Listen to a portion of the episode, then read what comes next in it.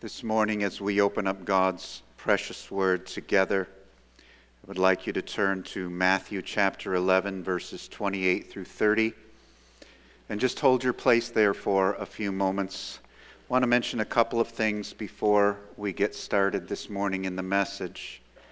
The first thing I want to say, if you'll just indulge me for a, a moment, is a pastoral thing. I just want to say how grateful I am to this congregation and the way they came together for the visitation and funeral on Thursday. I am so grateful for all of you. I really am. I just want to say a special, special thank you. I mean, we had people starting at 4 o'clock in the afternoon and then through the service who were greeters and ushers we had people who helped with childcare on both Wednesday and Thursday. We had people doing security, people out in the parking lots helping people to find parking places. We had people, all kinds of people helping in the kitchen, and we had all kinds of people helping with the setup and takedown for the dinner. And I just want to say to you, that's what the church is all about. And thank you. Thank you for being the church. It was a wonderful display and a wonderful testimony. And, and as one of your pastors, I am so grateful to you. Second, different subject. I just want to make you aware of something, and we'll be saying a lot more about this over the next four to five Sundays. But inter- internationally known speaker Ravi Zacharias is going to be at the Breslin Center at MSU on Wednesday evening February 8th at 7:30. All the tickets are free. Um, the reason I tell you about this, this, this event is being put on by Cru, formerly known as Campus Crusade for Christ. And we were contacted by South Church in Lansing to see if we wanted to be one of the participating churches in the promotion of this. And we said, absolutely, um, we do. So, First Baptist is joining with Cru and with the other campus ministries at MSU and other area churches in promoting this event. Now, just so you know, we will still have Awana that night because Awana is on a pretty tight schedule, so uh, we understand that. But for, um, for others, we're really encouraging as many of you as can possibly go to take advantage of this event. Um, our youth ministry uh, has already committed to going that night. Um, those in our Bible Institute classes, we're encouraging you to consider not having your class that night and, and going over to that event, and anyone else uh, who wants to be a part of this. This is my understanding from talking to the pastors at South, is that um, they have been trying for years to get him to MSU. Uh, we have seen videos on Sunday nights of him speaking of Ravi Zacharias at other uh, major university campuses. So this is, is a long time in the making. Um, I guess it was like a minor miracle that they were able to get this date for the Breslin Center right in the middle of basketball season. Um, so God is really at work here, and we want to do our humble little part as a church in really uh, promoting this not only in our church but in our community. And again, you'll be hearing a lot more about that, but I wanted to initially make you aware of that because many people have, are not aware of it yet. Well, turning to our passage this morning, we're looking for the second week in a row at Matthew chapter 11, verses 28 through 30. Matthew chapter 11, verses 28 through 30. If you were with us last week, you know this is part two of a three part message part two of a three part message.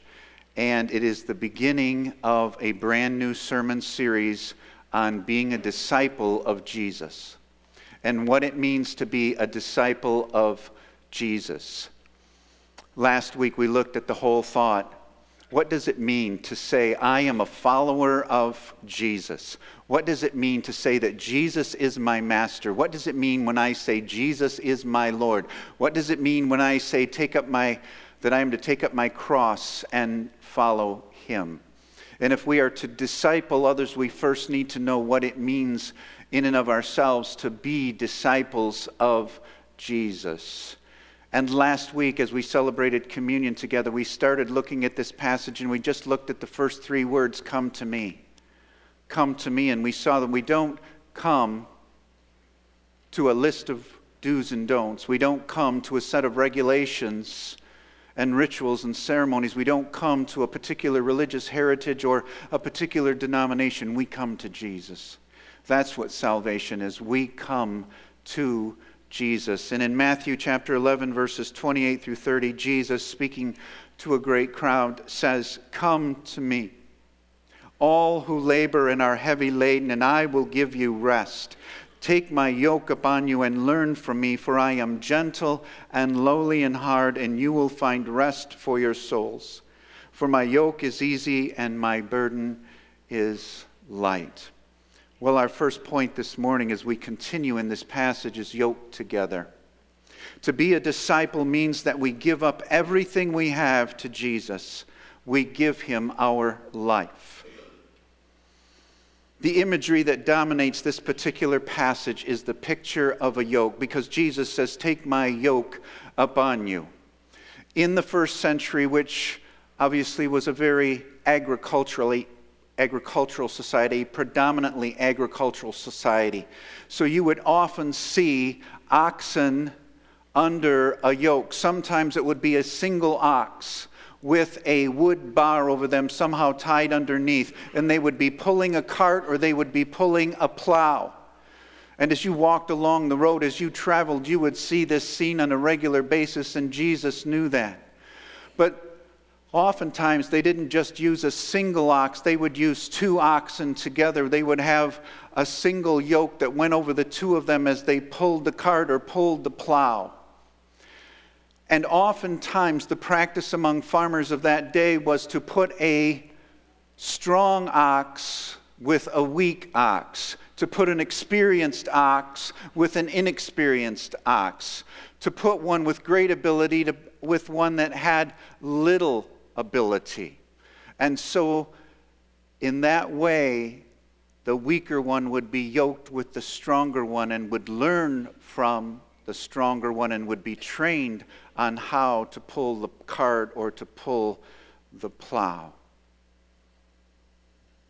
And let me say to you this morning when you receive Jesus Christ as your Lord and Savior, you are yoked together with Jesus. There is a Jesus says, Take my yoke upon you.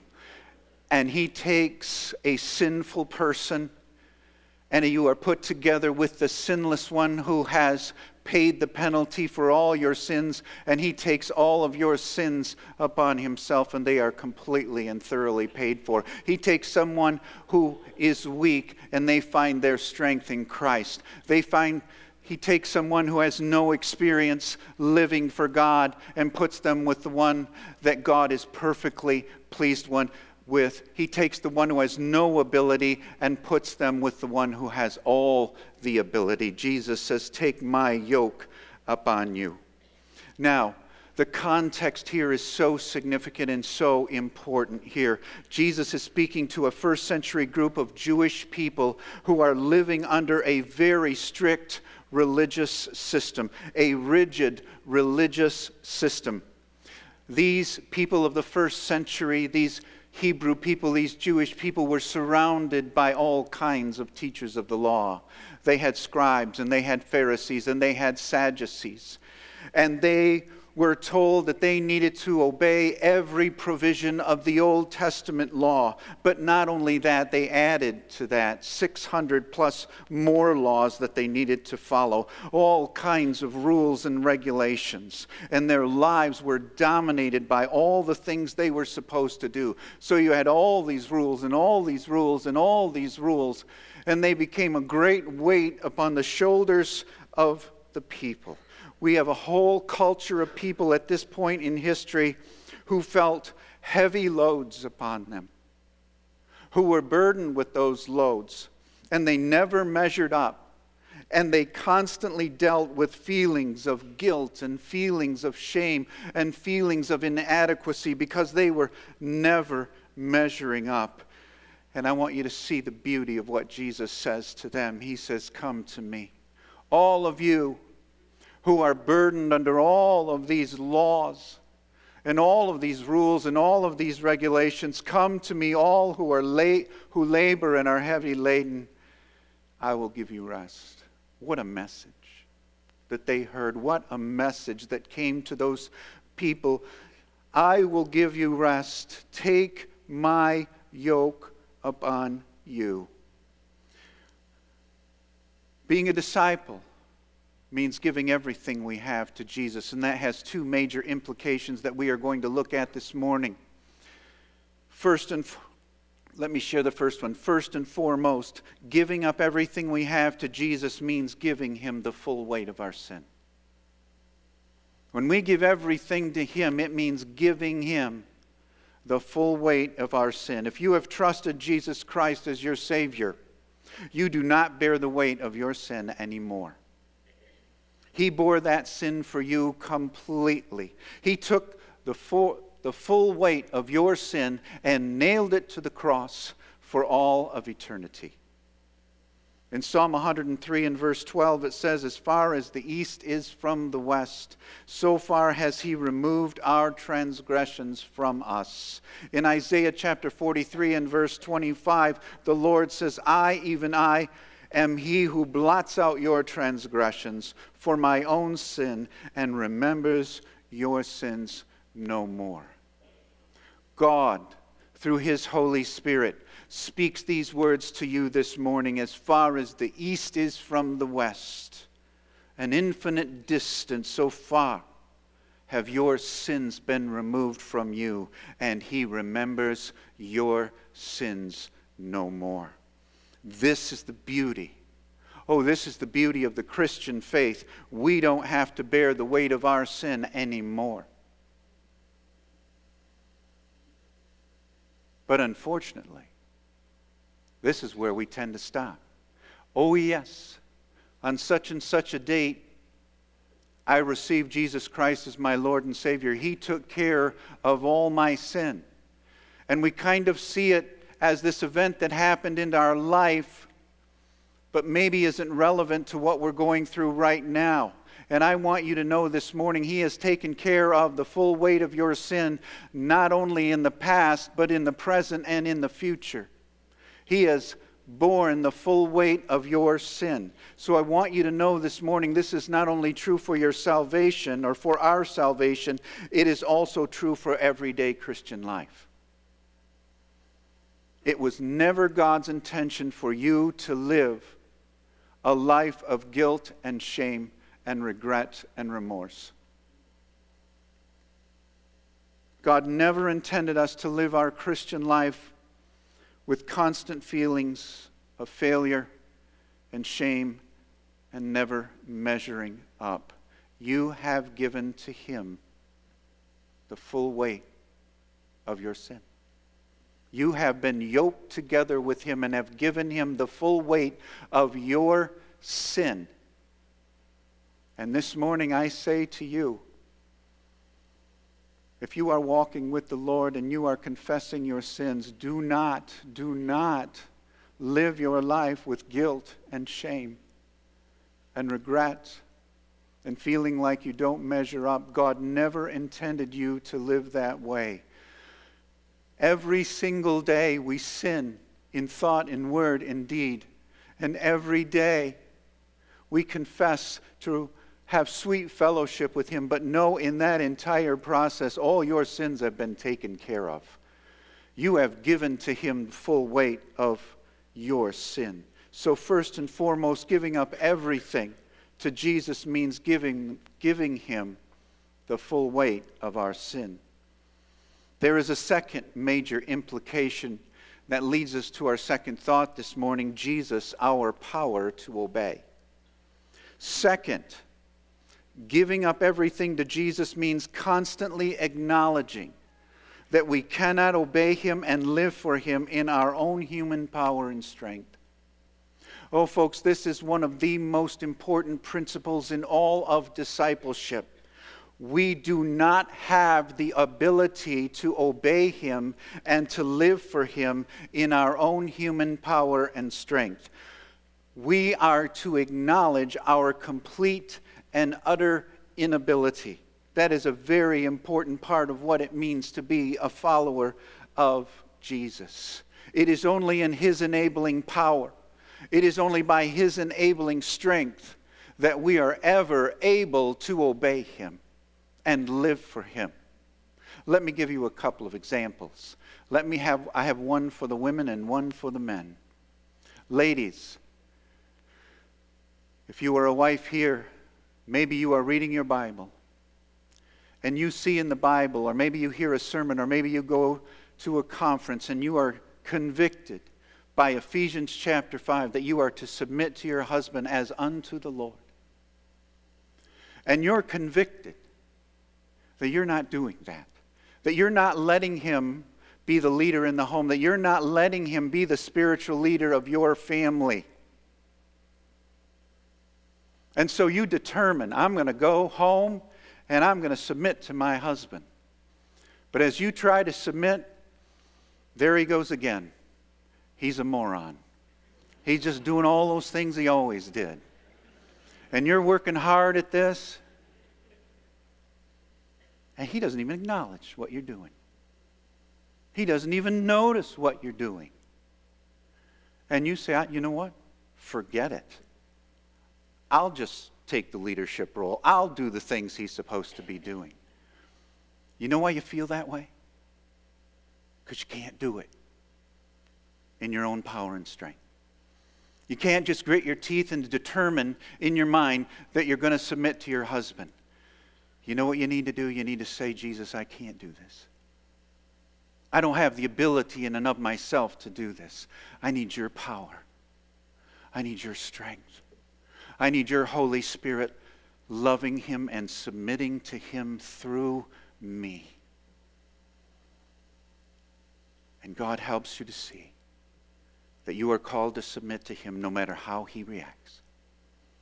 And in the beauty of his infused, strengthening power, you submit to your husband. Not by your human power and strength, but by his Holy Spirit power in you. Men, you're a husband, and you feel convicted by Ephesians chapter 5. It says, Love your wives as Christ loved the church and gave himself up for her. And maybe you've gone to a conference or maybe you've heard a sermon and you're, I'm going to go home and I'm going to love my wife. I'm going to love her. You determine in your heart, I'm going to love her as Christ loved the church. But you go home and you know what? Nothing changes. She doesn't respect you. She doesn't submit to you. She says things that hurt you. And you say, forget it. I wonder how many of you have ever said that. Forget it. I can't do this. In that moment, remember, you're right. You're right. You can't. Men, you cannot, in your own power and strength, it is not possible for you to love your wife as Christ loved the church and gave himself up for her. So you surrender. You humble yourself. You submit yourself. Say, Lord, I can't do this. I don't have the ability to do this. I need your power. I need your strength. I need your Holy Spirit loving her through me. I need your Spirit causing me to love her. And so you resolve, I will love my wife as Christ loved the church, no matter how she reacts. No matter how she reacts.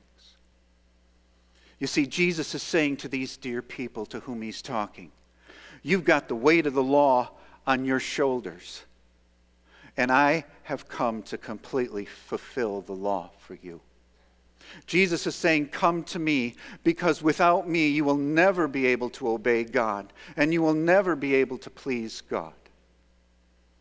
Many Christians have subtly taken upon themselves to try and live the Christian life on their own. The heart of Christian faith is what I just described for you. It is daily surrender, it is daily submission, it is passionately pursuing Christ with your whole heart, mind, and strength. It is walking with Him. But instead, we have these outward measurements that we pursue instead of that. We say, and if we're honest, this is what we say. We say, if you're a good Christian, then you will pray, you will study your Bible, you will share the gospel, you will watch decent movies, you won't smoke, you won't use profanity, and you won't do all the things the world does. And so we try to do all those things. Now, please don't misunderstand me this morning. All of those things are good things. But those are outward measurements that we use with each other and, and we use with ourselves. And if we don't do enough, if we're not doing all those things all the time, we feel like God isn't pleased with us. We feel like God doesn't love us as much.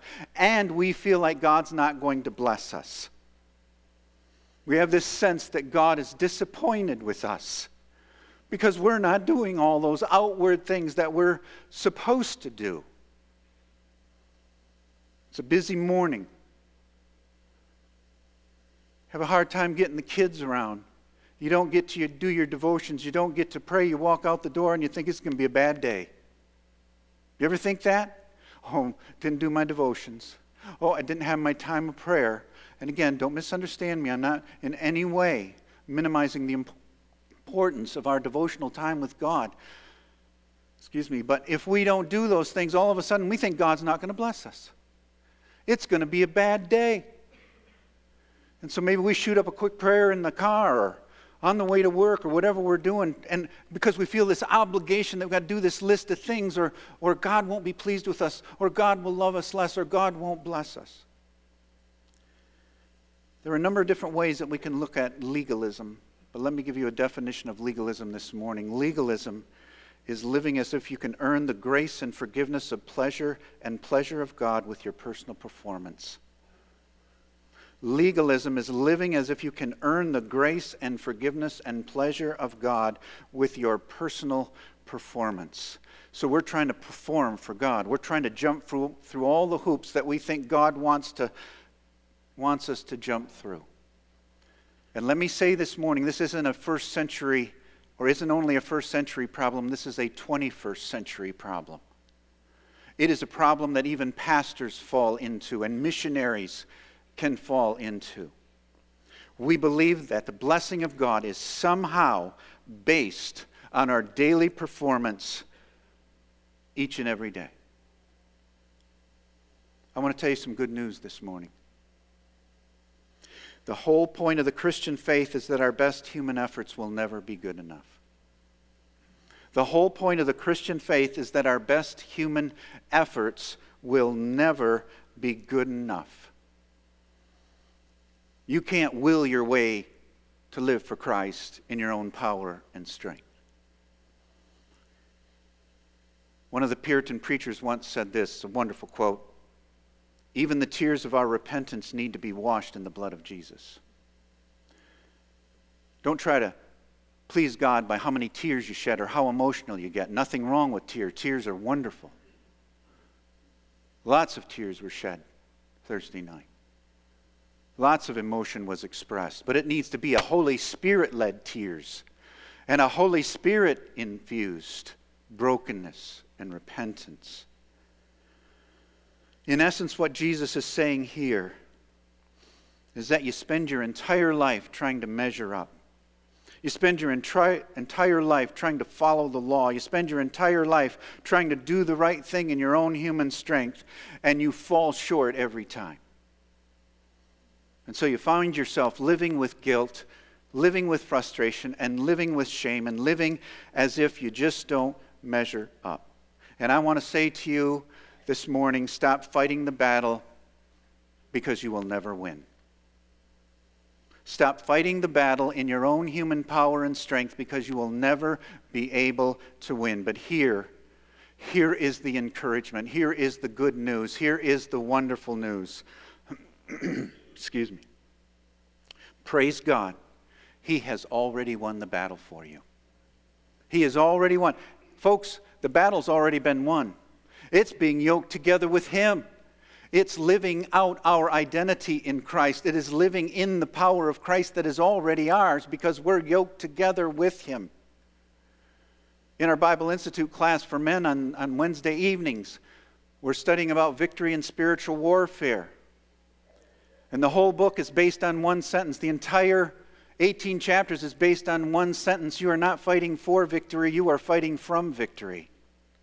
You are not fighting to gain some victory, you are fighting because the victory's already been won for you. You are living in the victory that is already yours in Jesus Christ. And it is a daily yielding, a daily surrender, a glad and joyful submission to Him each and every day that His power, His strength, and His joy might well up within us. Let me say to all of us this morning you don't have to measure up to the law because Jesus measures up to the law. You don't have to try and earn God's favor because Jesus already has com- God's complete favor and approval. You don't have to live a performance based Christian life hoping that God will be pleased with you because Jesus has already clothed you in his own righteousness.